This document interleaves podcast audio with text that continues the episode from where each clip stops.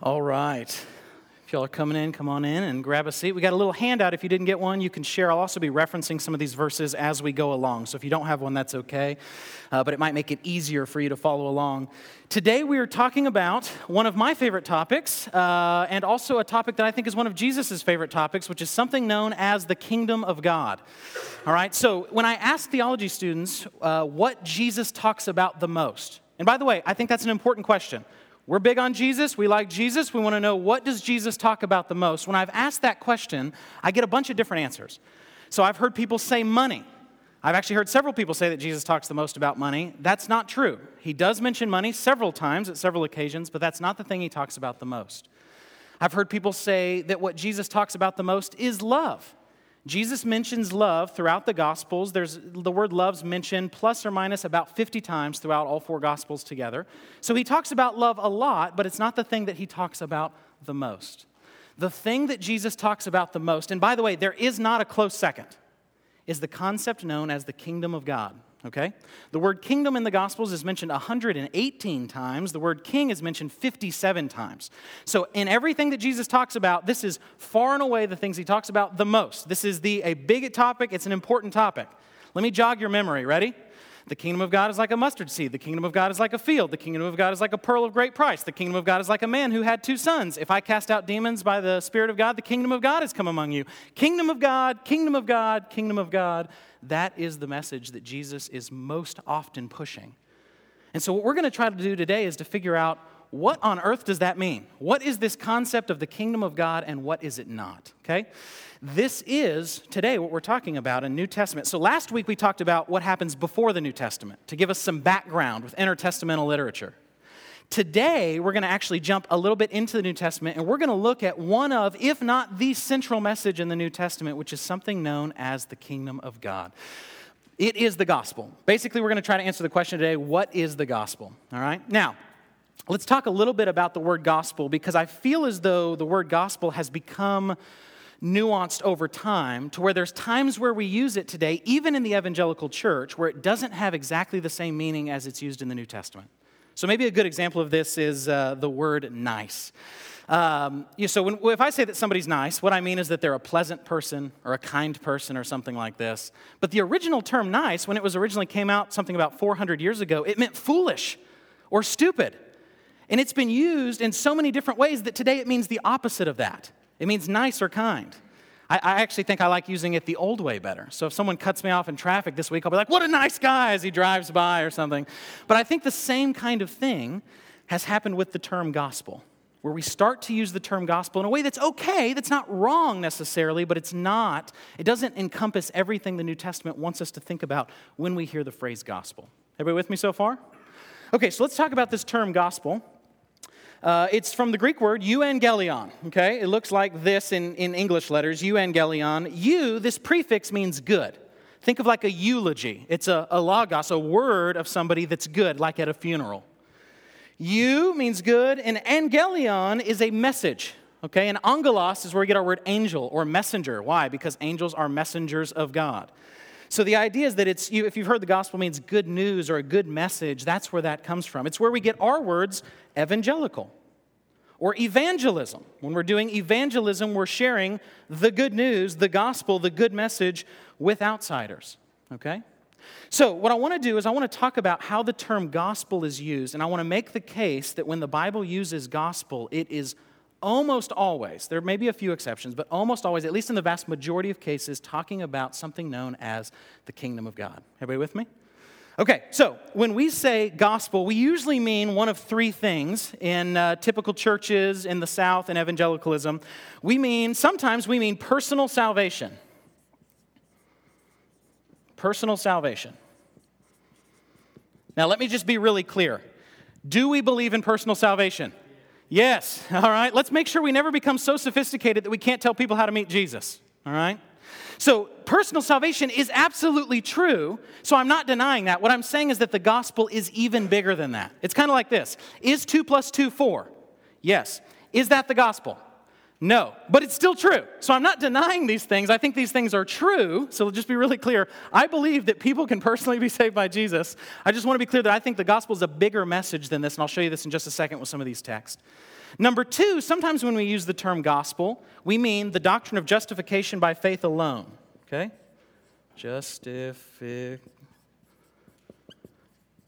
Justification by faith. And forgive me if I spell things incorrectly. Uh, I'm just a terrible speller, and I feel like uh, the iPhone has made me even a worse one. So it does all the spelling for me. I haven't had to look up a word in, I don't know, 10 years. So sometimes when we use the term gospel, we mean the doctrine of justification by faith. Again, do we and do I believe that one is justified by faith alone in Christ? Yes. Yes and amen. Okay, so we, we agree that both of these are true concepts. But I would say that neither one of these fully encompasses what the New Testament teaches about the gospel. Okay? In this first one, we usually go up to somebody and we say something like, God has a wonderful plan for your life. If you invite Jesus into your heart, you can go to heaven when you die. And not only is that an inadequate expression of the gospel, but it's just focused on you. It's just focused on you and your relationship with Christ, which again, I want you to have some focus there because the Bible does. But the, the gospel is bigger than that. And with this one, justification by faith, the good news here is that you don't have to do anything to earn it. All right? The good news is that you don't have to do anything to earn it. By simply coming before God, throwing yourself on the mercy of Christ, repenting of your sins, trusting in Him, calling on Him as King, you can now go from an enemy of God to being seen as a friend of God. And that's true. Okay? That's true. But I think that there is a bigger phrase that better fits into what we mean when we say gospel, and it's this phrase that we're talking about today. The third one here kingdom of God. Kingdom. Sorry, you're never supposed to turn your back on an audience, so I'm just breaking all kinds of rules. Kingdom of God. Okay? Again, not only do I have, not only do I misspell words, but my, uh, I write like a terrorist, and so I'm sorry for my terrible handwriting. The message of the kingdom of God is a bigger message. It is a cosmic message of something that God is doing. And two things I want you to know about this. I want you to know that the, the gospel, one, involves an element of story. Sorry, story. You're not even going to be able to see this now. And I want you to know that it's cosmic. Okay? It involves a message of a story, and I want you to know that it's cosmic. The gospel is bigger than just what we deal with, but it does include what we deal with. Okay? It's kind of a both and in this. Everybody with me so far? There's a lot of stuff going on. Okay. Let's look specifically at some of these passages that I handed you, and I want to show you why certain definitions of the gospel fit better than others. So let's look at this first one. You can open your Bible if you'd prefer, but I put them here just for quick reference. Galatians 3 8 says this And the scripture, foreseeing that God would justify the Gentiles by faith, see, we believe in justification by faith. It's right there in the passage. Justify the Gentiles by faith, preached the gospel beforehand to Abraham, saying, In you shall all the nations be blessed. According to that passage, what is the gospel that is preached to Abraham in the Old Testament? Somebody shout it out. It's right there in the text. All the nations will be blessed. Absolutely right.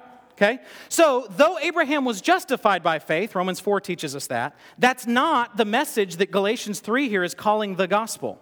What it's saying the good news or the gospel is in this case is that all of the world would be touched by God's Messiah, that all of the world would be touched by this Savior, that through his seed, all of the nations would be blessed. Again, you're seeing a bigger cosmic story about reaching people for Christ. You're seeing a bigger cosmic story of God putting the world back to rights, getting us back to Eden, if you will. Let's look at the next one. By the way, uh, Peter gives me a tremendous amount of hope in the Bible because he's not only always getting it wrong, but he denies Christ and he still gets to be an apostle. And then even in Galatians, he doesn't get it. Paul has to rebuke him publicly in the book of uh, Galatians for his uh, misunderstanding of the gospel. But look what it says here Galatians 2:14. But when I saw that their conduct was not in step with the truth of the gospel, I said to Cephas, by the way, Cephas is Peter, all right? Kepha in Aramaic is rock. And then Petros in Greek is rock. So sometimes he's called Cephas, Kepha, and sometimes he's called Peter, same guy, okay? Kepha before, um, or Cephas before them all. If you, though a Jew, live like a Gentile and not like a Jew, how can you force the Gentiles to live like Jews? So, in this passage, Paul is rebuking Peter for forgetting the gospel. What here does Peter forget? Does Peter forget personal salvation? Does Peter personally again deny Christ? No. Does Peter forget that we cannot earn our salvation, but rather it's given to us as a gift? All of a sudden, Peter's trying to earn it. He does not. What he forgets is that the gospel is made not just for Jew, but also for Gentile. That God's message is meant to go to the whole world. Okay? One of the reasons God hates racism is because it tries to keep Abraham's seed from being a blessing to all nations. Okay? You see that going on in this passage. So, in that passage we just looked at, the gospel was cosmic, going to all nations. Here in this passage, we see that what Peter forgets when he forgets the gospel, he doesn't forget one of these two concepts. He forgets that the gospel is meant to go to Gentiles as well. And he's denying the gospel by stepping away from certain kinds of people and not having fellowship with them. Okay? Let's look at the next one. Mark 14 9. This is Jesus. He says, And truly I say to you, wherever the gospel is proclaimed in the whole world, what she has been done will be told in memory of her. So let me ask you this question. Jesus just said that whenever the gospel's preached, this lady's story will be told, this lady who showed Jesus this act of kindness. Do you mention this lady when you share the gospel? How many times have you said, oh, and by the way, in addition to Jesus dying on a cross, being raised, there was also this lady that did this kind act to Jesus, and he wanted us to remember that? See, the gospel is a story. In Jesus' mind, it's this story that's meant to be told about who he is and what he's done. And so a lot of times we try to think about how can I make the gospel a 30 second soundbite? And by the way, there are times to do that. Amen? There are times where I know that I'm not going to see someone again, or God just opens a door and I think, you know what, I'm going to tell this person about Christ. I might have 30 seconds, that's better than nothing. But there are other times when we're proclaiming the gospel that Jesus seems, when he uses this word gospel, when he uses euangelion, he's expecting it for, for it to be a bigger story. Okay? A bigger story about who he is and what he's done. Let's look at another one. I, I have a tendency, I want to do, I want to throw a bunch of text at you so you see there's a pattern here in how we think about the gospel. Luke 9 6. Now, this one will really stress you out with how Jesus uses the word gospel because he doesn't even mention his death or resurrection. All right? Luke 9 6. And he called the twelve together and gave them power and authority over uh, all demons and to cure diseases. And he sent them out to proclaim the kingdom of God, there it is, and heal. And he said to them, Take nothing for your journey, no staff, nor bag, nor bread, nor money, and do not have two tunics. And whatever house you enter, stay there, and from there depart. And wherever they do not receive you, when you leave that town, shake off the dust from your feet as a testimony against them. And they departed and went through the villages, here it is, preaching the gospel and healing everywhere. What does the word gospel mean in that passage?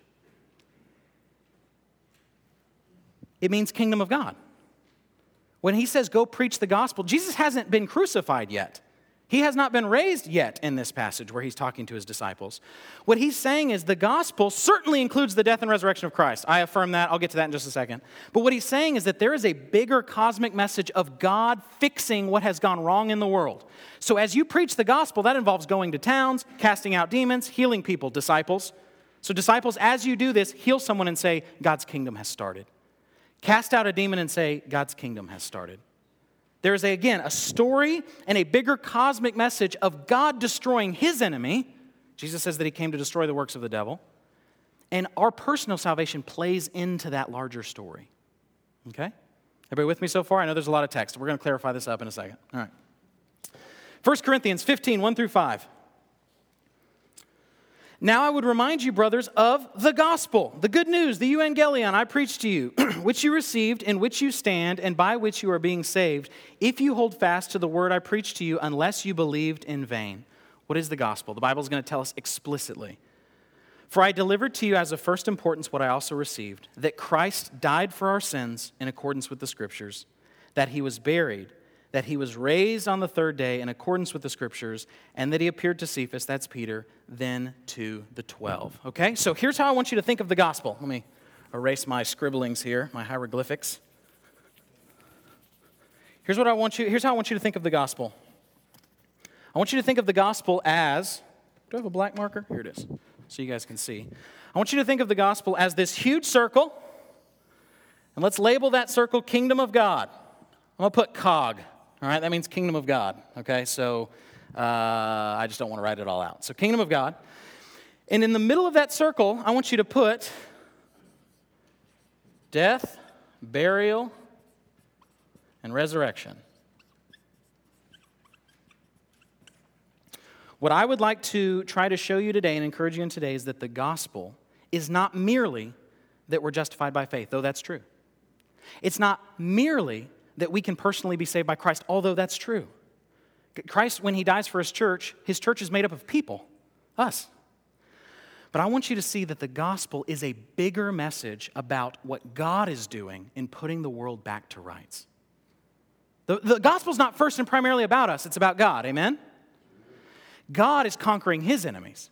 God is calling sinners to himself. God is receiving glory. God is remaking the universe. God is going to eventually have a new heavens and new earth that he has, he has redeemed and purged.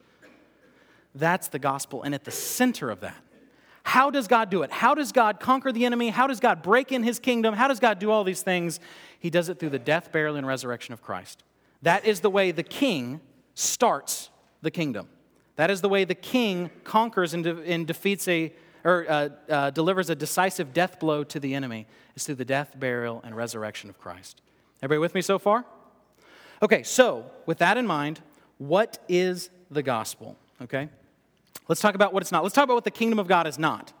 When we have a tendency, so I, I said at the beginning when we started that Jesus uses this phrase, kingdom of God, all the time. The kingdom of God is like this, the kingdom of God is like this, the kingdom of God is like this. When we read that, we have a tendency to automatically assume that that just means heaven. That's what we, that's what we think. We think the kingdom of God, or in Matthew it's called the kingdom of heaven. Same thing, by the way, despite what you might have been told growing up, it's the same thing that we think because that language is used, it's just a synonym for heaven. Going to heaven is like this, or going to heaven is like this, and that's not how that term is usually used. It's used that way sometimes. That's not typically how it's used, though.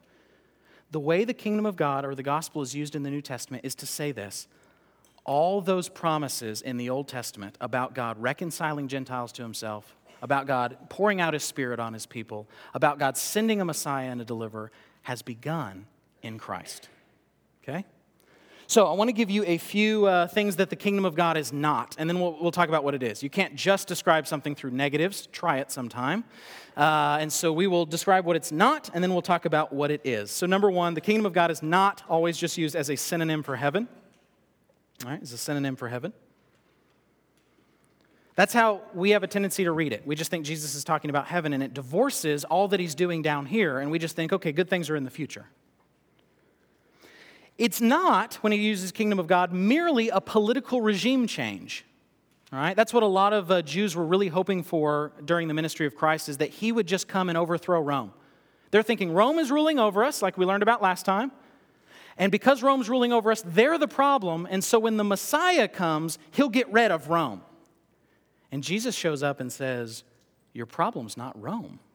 In fact, you don't want God to get rid of your enemies yet because you're them. You're God's enemies right now. There has to be atonement made for you before you're not. So, kingdom of God is not merely a political regime change. Number three, the kingdom of God is not just a synonym for the church's presence. This is how kingdom of God a lot of times is used in Roman Catholic theology that the kingdom of God expands as the Roman Catholic Church expands throughout the world. That's how they use it. That's not what we're talking about. We're not talking about an institutional church just going in different locations. And then lastly, the kingdom of God is not just something that comes at the end of time. All right, sometimes we have a tendency to think that God's kingdom is only something that's purely future. Despite the fact that Jesus says things like, If I cast out demons by the Spirit of God, the kingdom of God has come among you, and then he cast out demons. Right? He's showing this has begun. We often say about God's kingdom that it is already and not yet. There's a sense in which it started, but there's a sense in which it's not complete. All right? We are not now in the new heavens and new earth. We have not all been bodily resurrected. All right? But there's a sense, a very real sense, in which we're already seeing the, the transformation that Christ wants to bring throughout the world started 2,000 years ago. So people often ask me, Zach, do we live in the end times? And the answer is yes, but we've lived in the end times for 2,000 years. Because the end times is a theological category for what happens when God pours out his spirit and people get up from the dead and demons are cast out and the gospel goes to the Gentiles. All right? So, yes, but we've also been there a long time, all right? Now, what is the kingdom of God? Let me give you a few definitions. Uh, don't try to write all these down because some of them are very wordy, but just try to understand what this is. Here's the easiest way to think of it. So, Zach, what is the gospel? The gospel is the good news that God is fixing the world. He does it through Christ, He does it through His death, burial, and resurrection. But the good news is that He is getting us back to Eden. The Bible starts in a garden, and Adam is commanded to subdue the whole earth the Bible ends in a city, Again, with God together with man. Mission accomplished. Right? God is fixing the world. He's getting us back to Eden in the person of Christ. Okay, so let me give you a few definitions of the gospel. Or maybe here's a good way to think of it before I give you these. Jeff said this last time, I thought it was really good. Think about what would the world look like if there was no more opposition to God? What would the world look like if there was no fall, no sin, no rebellion, no demonic oppression? What would the world look like? Now, God's always ruled and reigned. He's always in control. To quote Martin Luther, the devil is God's devil, all right? He has to get his permission from God. But there's a very real sense in which there is rebellion against God and people raise their fist and shake it in the sky. What would the world look like if there was none of that? What would the world look like if Adam had never fallen?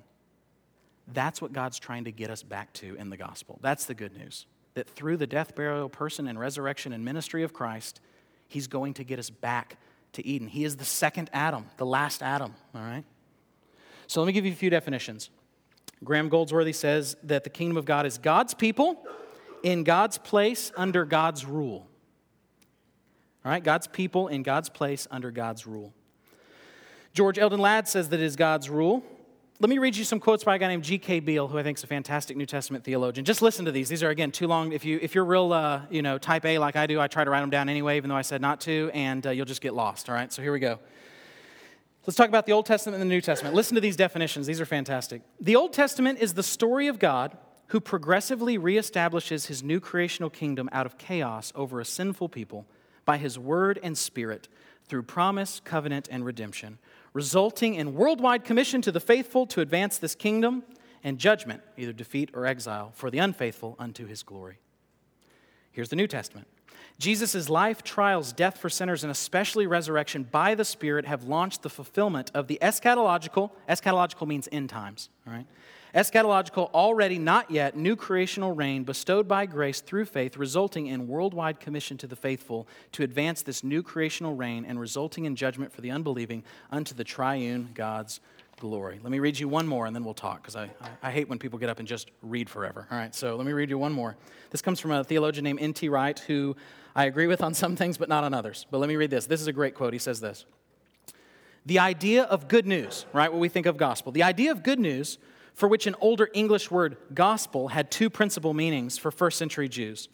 First, with roots in Isaiah, it meant the news of Yahweh's long awaited victory over evil and rescue of his people. Second, it was used in the Roman world of the ascension or birthday of the emperor. Since for Jesus and Paul, the announcements of God's inbreaking kingdom was both the fulfillment of prophecy and a challenge to the world's present rulers, gospel, that word gospel, became an important shorthand for both the message of Jesus himself and the apostolic message about him. Paul saw this message as itself the vehicle of God's saving power. Okay? So I say all that to say yes and amen to personal salvation. Amen. God is so gracious to choose so many when he doesn't have to choose any. If somebody breaks into my house and kills my wife and son, let's say five guys do that, and on the bench on the trial, I decide to have mercy and forgive one, everyone would think I was insane. And the fact that God forgives so many and is gracious to so many is insane. He has a crazy love for us. So, yes and amen to personal salvation. Yes and amen to justification by faith. Justification by faith is the doormat to the kingdom, it's how we get in. We cannot earn it. We cannot merit it. We are not Pelagian or semi Pelagian. The only hope a sinner has is to throw themselves on a merciful Christ and hope that Christ extends that scepter and gives them mercy, and he does. But the gospel is a bigger message that's simply this Yahweh reigns, Jesus is king, Jesus reigns, and if he reigns, everything else is going to be okay. Why do we get so fired up about politics? The answer is because if you have a bad leader, it hurts your country, and if you have a good leader, it helps your country. What does it look like to have a perfect leader? What does it look like to have no rebellion, no unjust laws? It looks like the kingdom of God. It looks like what Christ does. All right? The Old Testament prophets mentioned that when Christ's kingdom came or God's kingdom came, it would the following things we would see. And I want you to see that we I want you to know that we see these kind of things in the New Testament. I've listed 10 of them. Number 1, you would see a reconstitution of scattered Israel. One of the promises in the Old Testament is that God will call back his people. Number two, you saw Gentiles coming to worship God, that one day when God's kingdom comes, the Gentiles will flock to Zion. How many people in here are ethnically Jewish? Raise your hand. That's what I thought. How did we get here? All right? Gentiles flocking to Zion. All right? The gospel has gone out to all nations. Number three, sicknesses being cured. Okay? Sicknesses being cured. Demons being cast out. God crushing the enemy, crushing false gods. Number five, God having a king on the throne of Israel, i.e., Christ. Number six, release from the slavery of pagan nations. Number seven, sin being forgiven, that God would wash, though their sins were as scarlet, he would wash them white as snow. The oppressed being stood up for. When Jesus steps up in the temple, out of all the passages to read, when he reads out of Isaiah from the scroll, he talks about how God's Spirit is upon him to preach the good news to the poor and to release the captives and these kind of things, that God would relieve oppression. Okay? Resurrection of the dead, which has already begun in Jesus. We'll talk about this in a few weeks. It's not just that Jesus is raised, it's that he has already started that end times resurrection that we're all going to take part in. He's the first one to do it. That's why the apostles are freaking out. That's why the end is near, because that's an end times event. Jesus does in the middle of time what the Jews are expecting to happen at the end of time. That's why it freaks them out. Okay? And then number 10, judgment of evildoers. All right? Judgment of evildoers. So, let's talk a little bit more. Let's draw on the board. I'm a big visual learner. Part of that's my ADD. Okay, so the way Jews conceived of time was in two major periods. Okay, so let's draw a line. On this side of the line, they saw that as the present, you'll even see this language in Scripture, evil age. Present evil age. And then over here, they call this the age to come. You see this in Scripture. And in Jewish thinking, they thought we live right here. We live under the effects of the fall. Demons oppress us, and we're sick, and we're ruled over by pagan nations, and we die, and God seems to exile us. But when Messiah comes, there's going to be a strong break, and we'll instantly be in this age to come. And there'll be no more sickness or weeping or crying or pain. It'll be done. It'll be one swoop. Everybody with me so far on what, how Jews conceived of time? Now, what happens though is it more looks like this in the New Testament. It more looks like these ages overlap. Okay, look at this middle area right here. They overlap. That Messiah doesn't just come once, he comes again. He comes once to make Israel not enemies of God, to die for our sins and make atonement. But eventually he's going to come again to finish it all. He started the project, but eventually he's coming to finish it all. And we live right now in the overlap of the ages. We live in the present evil age and in the age to come at the same time. Do we still see death? Yep. Present evil age. Do we still see sickness? Yep, present evil age. However, are Gentiles and the people getting saved as the gospel goes to the nations? Yeah, age to come. Uh, has the resurrection already started in Christ? Yeah, age to come. It's both. We live in the overlap of the ages. Here's the best example I can give you. It's not mine, I, I just steal stuff from other people. Uh, the best example I can give you is the difference in World War II between V Day and D Day. Okay? D Day, Normandy, all right? The Allied troops storm the beaches of Normandy, okay? And they defeat uh, Hitler's troops there. And that is the last major decisive battle of World War II. There'll be some others, but that is really the beginning of the end. Once those beaches are taken, we know eventually Hitler is going to be overthrown. Everybody with me? Now, contrast that though with Victory Day, right? When the war's actually over. So, Jesus' first coming is like D Day it's the Allied assault against the enemy and his forces. And when Jesus dies on a cross and is raised, he deals a decisive death blow to the devil. But we're not yet to V Day. The kingdom has not been consummated. It's begun, but it's not finished. We live in the already, but the not yet. The already's here, the not yet is not yet here. All right? So, as the troops storm the beaches of Normandy and that, that battle is won, are there still battles to be fought? Yeah. Do troops still get shot and killed? Yeah. But they're able to do so with a sense of hope, knowing the end is near, knowing eventually Hitler will be vanquished. Eventually, the war will be over. And then there'll just be crazy parties and dancing in the street, all right? The guy will dip kiss that nurse, you know, as he gets off the Navy ship or whatever it is, and things will be great, okay? But we're not there yet we as Christians live in between D Day and V Day. Christ has already stormed the beaches of Normandy in his incarnation, death, burial, and resurrection. So there very much is a binding of the strong man. But it's not complete. The devil prowls around as a roaring lion. People still die. People still get sick. We're still demonically oppressed. There's still a lot of problems because we're waiting for V Day. We are on our march as Christians to Berlin. And we live in the most exciting time in world history because we live, we live after Christ has come. The best time to be a soldier in World War II, if you have to be a soldier, is after D Day. All right? That's where we live. We live in between the overlap of these two ages. Let me draw you another picture. Again, I apologize for my handwriting. Perhaps a lot of anger I haven't worked through comes out in those letters. Okay, so let's draw it as a big uh, Venn diagram.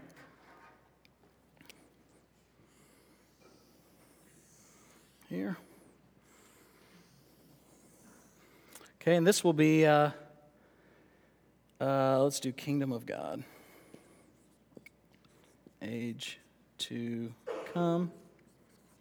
And here, let's do present evil age. Age. Okay. when Adam sins against God, when mankind rebels against God, what does that bring into the world? Let's name some things. What comes into the world that previously wasn't there when Adam sins against God? Thorns and thistles. Great. Okay, so I'm going to say, uh, yeah, I'll just write thorns and thistles. Thorns with an R, and good luck spelling thistles. Okay, thorns and thistles. What else? Nailed it. Do it. Death. I heard another one. Who else? What'd you say? Pains in childbearing. Amen, ladies. All right. Uh, let's just do pain because it is. What's interesting is you have God in Genesis saying, Subdue the earth and be fruitful and multiply. And then the curses correspond to those things they've been told them to do. When you try to subdue the earth, it'll bear thorns and thistles. And when you try to be fruitful and multiply, there will be a lot of pain. Okay? But I'll put pain there because that's true with childbearing, but it's also extreme pain in other areas. All right? that's great. When, when, will Christ come and you know deliver us from child rearing? uh, thorns and thistles, death, pain. What else? Shame. Shame. Good. Very good. Shame. What else? Separation from God. I heard that. Good. Oh, I know that's not spelled right. How many P's, how many T's? I don't care. What else? What was it? I heard somebody else say something. Temptation? Good, yeah, yeah. So you actually see, so temptation, you actually see before mankind sins, but now we give in to temptation. So I think that's still a good point because whereas Adam could have said no, there's a sense in which because we're born in our sin, when that phone rings, we pick up. Okay, good. So maybe a broken nature that makes you, you know, give into temptation. I'll put brokenness. How about this demonic oppression?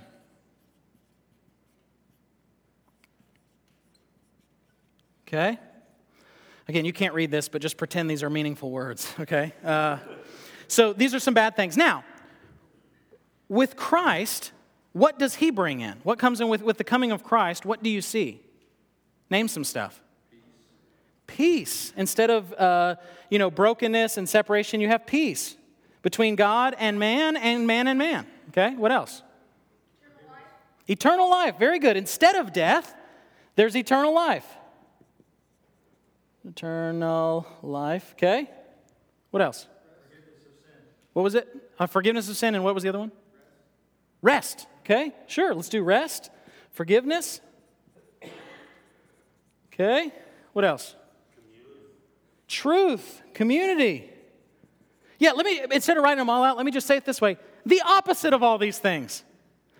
Listen, Jesus is the anti Adam. Jesus is the Adam that Adam should have been.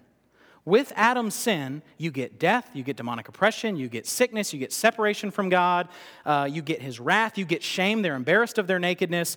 But with Christ, when he comes in his ministry, he is undoing those things. Listen, the gospel doesn't just occur at the end of the gospels with his death, burial, and resurrection. The whole thing is the gospel. It's not as though Jesus is going around, and we have a tendency sometimes to read the New Testament this way. It's not as though he's just going around doing some cool miracles and magic tricks. Oh, cool, Jesus healed this guy. Oh, cool, he cast out this demon. That's cool. When are we going to get to the death and resurrection? When Jesus is casting out a demon, he's showing that in a small way, another beachhead has been taken at Normandy. When Jesus cast out demons, it means I'm fixing it. When he heals people, it means I'm fixing what's broken in the world. When he shows peace to the woman that cries at his feet, it means he's giving grace where she feels a ton of shame. You need to see the whole ministry of Jesus as fighting what went wrong in the fall, fighting what happened in Adam. That's what Jesus is doing. So notice that story becomes bigger. It's not just his death, burial, and resurrection, although, yes and amen, it's that, and probably centrally that. But in his entire ministry, he's not he, he's earning our salvation for us. He's keeping God's law like we should have done. He's caring for the poor like we should have done. He's resisting temptation in the wilderness like we and Israel should have done, but instead we failed. Jesus has succeeded where we have failed. He has taken the punishment we deserve on the cross. And in so doing, he begins that end times reign of God. It's a bigger message. And when you see this, by the way, it changes your entire life because now you realize God is about redeeming the whole world and it gives your entire life meaning. It's not as though God is only pleased with you or you're only serving Him when you're doing churchy things, when you're reading your Bible or praying or coming to church. It means in all of your life, God is using His church to help push back the darkness, to help reach people for Christ, to honor Him, to love Him. God is fixing the whole world. The, the good news is that God is king. And if God is king, everything's eventually going to be okay. And the way that he calls sinners to himself is through the proclamation of the gospel, the kingdom. Okay? So, what I want to do is, I want to now present the gospel. I want to walk through the entire Bible in, I don't know, five, ten minutes, using kingdom language. Okay? So, I want you to see how prevalent this is throughout the, throughout the Bible the story of the gospel, the story of the Bible, the story of Christianity. So if you hear nothing else from all this, and you're like, Zach drew this weird MasterCard symbol up there, and I don't really understand, this is the thing I want you to hang on to, okay? What is the story of the Bible? What is the story of the gospel? Here's what it is the story begins with a king, okay? That king's name is Yahweh. His name is not Allah, his name is not Ganesh, his name is not Shiva, his name is not Thor. He is the Trinitarian God of the Bible. Amen? And he is king. He rules over all. And what he does is he creates everything for his glory. He doesn't need it. I remember asking my sweet mother when I was a kid that uh, why God created us, and it was, you know, so that he could have friends, or so that he uh, wouldn't be lonely, or just because he loves us, and these kind of things. God is not up in heaven having a tea party with his stuffed animals because he doesn't have any friends. There's always love within the Trinitarian community Father, Son, and Holy Spirit for all eternity. And so this God creates so that he might glorify himself in the same way that an artist might create a painting and step back and look at that painting and revel in his work and say, That's brilliant. It reflects the brilliance of the painter. So God creates the stars, He creates the galaxies, He creates the earth, He creates humans, and He steps back and says, It is good. And at this point, everything's good. God is a king, He's ruling over everything. Because He's a good king, nothing goes bad in His kingdom. And He creates us, He creates us, we humans, to be like little kings, little vice regents. Now, let me be extremely clear as I say this. We are not gods, all right? God is infinitely different than us. He alone is God, and there is no other. Isaiah says that like a thousand times. Okay? So let me just be really clear that we don't confuse creation and uh, creator. Okay? But what God creates us to do is the same thing that He does. Jeff talked about this a little bit last week that kings in the Old Testament, what they would do, or in Old Testament times, is they would create a garden, like the Hanging Gardens of Babylon or Solomon's Gardens. And what they would do is they would put a statue of themselves in that garden. They'd put a statue of themselves wherever they were. So if I'm the king of Egypt, I'm going to put a statue of myself in Cairo, in Memphis, Memphis, Egypt, not Tennessee, uh, in these different places in Egypt. And that way, as people go in and out of Egypt, when they see that statue, they say, Pharaoh rules here. This is Pharaoh's territory. Well, what God does is he creates mankind in his image, which does not mean we are gods. It also does not mean we look like God, all right? God is spirit. He does not have the, the, God the Father, right? So Jesus takes on humanity. God the Father, though, is spirit. He does not have uh, spatial dimensions and these kind of things. But we're called to do what God does. God rules. He's a king, capital K, and he makes us over the earth and says, Rule this for my glory. When it says that we're made in God's image, by the way, the Hebrew word is tselem. It's the same word used as images or idols. One of the reasons you cannot make an idol of God is because nothing is like him. The closest you can come is a human, and even us, we're infinitely different. But the idea is that wherever you go in the world and you see a human, you're supposed to think Yahweh rules here. Yahweh rules here. Yahweh rules here. So he creates mankind in his image. And he says, ready? Be a king, basically. Subdue the earth, rule over it. The animals submit to you. You, you know, till the grounds and garden and do all of this. And if the story would have just ended in Genesis 2, everything would have been great. But instead, a serpent comes and basically says, Hey, why don't you be a king on your own? You don't need God. Why don't you eat from this tree and you will be like God, knowing good and evil? Don't have fear of Him, which is the beginning of knowledge, but do it on your own. Autonomy. And in that moment, mankind commits not just sin, but treason. All right? Sin is against God, it's treason, it's civil war. And when that happen, God's when that happens, God curses everything. If you want to walk away from the source of all good and all joy and all life, you will get the opposite of those things. You will get death and pain and shame and separation from God. And what you see there is under God's allowance, you see a rival kingdom set up. You see this kingdom of the devil that's agreed to by man, in a sense, set up. You see it with Babel, you see it with uh, Sodom and Gomorrah, you see it with Rome. You see these worldly kingdoms that seem to not be following God's prerogatives, but the prerogatives of the enemy self glorification. Okay? But God, in His mercy, so, in the words of Martin Luther, if the world had treated me the way I had treated God, I would kick the vile, wretched thing to pieces. Instead of doing that, what God does instead is He promises to fix it. Right there in Genesis 3:15, he says that through the seed of the woman is going to come somebody who's going to crush that serpent's head. And the rest of the Bible, we get Genesis 1 and 2 with everything perfect. Genesis 3 and onwards is all how God is fixing it, how he's putting the world back to rights. And what you do is you start to see God fixing this. You see him come to Abraham and say, Through your seed, I'm going to send somebody who's going to bless the nations. I'm going to call people back to myself. You see this with Moses. What is the Exodus if not the gospel of the Old Testament? Where God's people are enslaved to a ruler that they cannot defeat. And so God sends his Messiah deliverer person to redeem them away from that, why God judges them, makes them his people, brings them into a promised land flowing with milk and honey. That is a picture of the gospel. If you were to go to a Jew back before the time of Christ and said, Tell me the good news of Judaism, that's exactly the message they'd tell you. You see this with people like King David.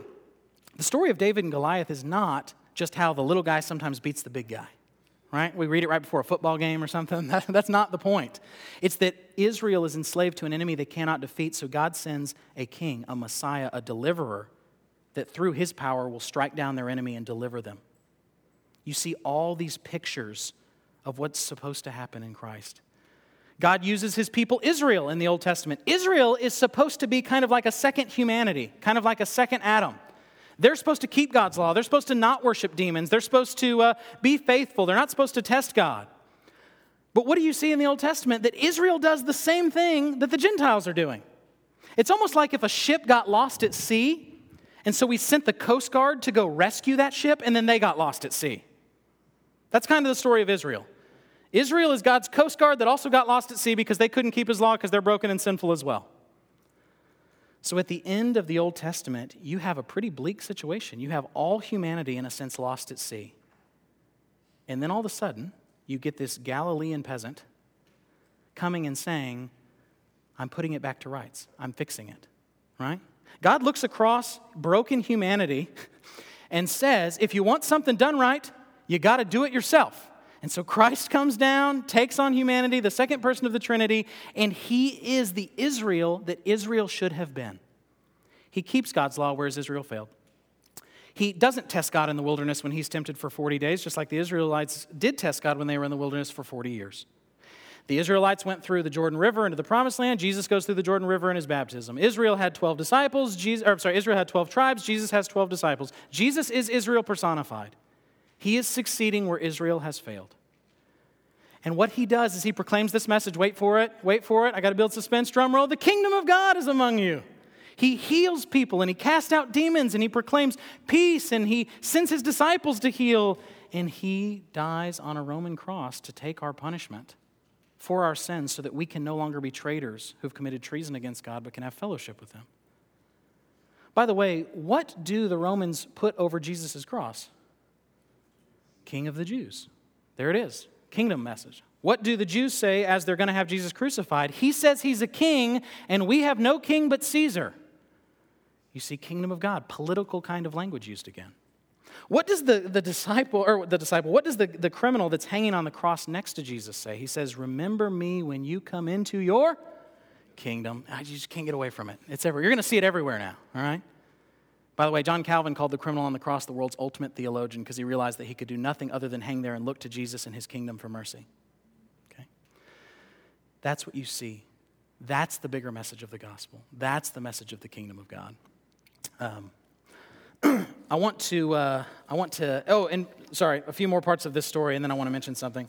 Um, you then see Jesus reigning and ruling as king. God resurrects Jesus, and Jesus sends out his emissaries. He sends out his ambassadors, if you will, to the world to call them to themselves, or to call them to himself.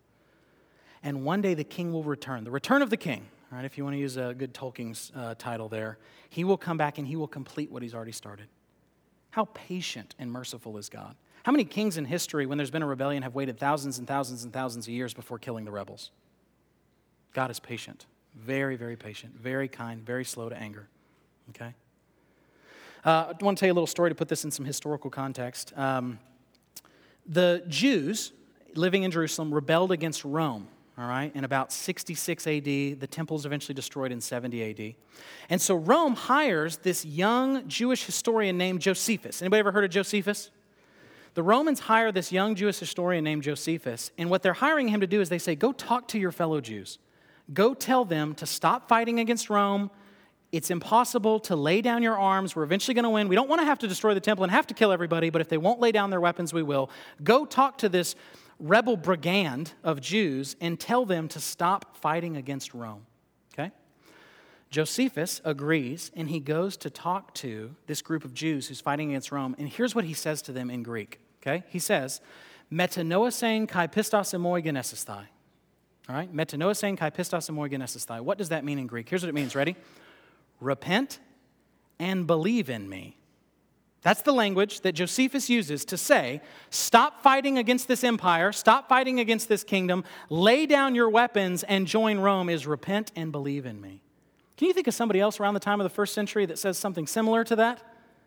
Jesus. And guess what? He means the same thing that Josephus means.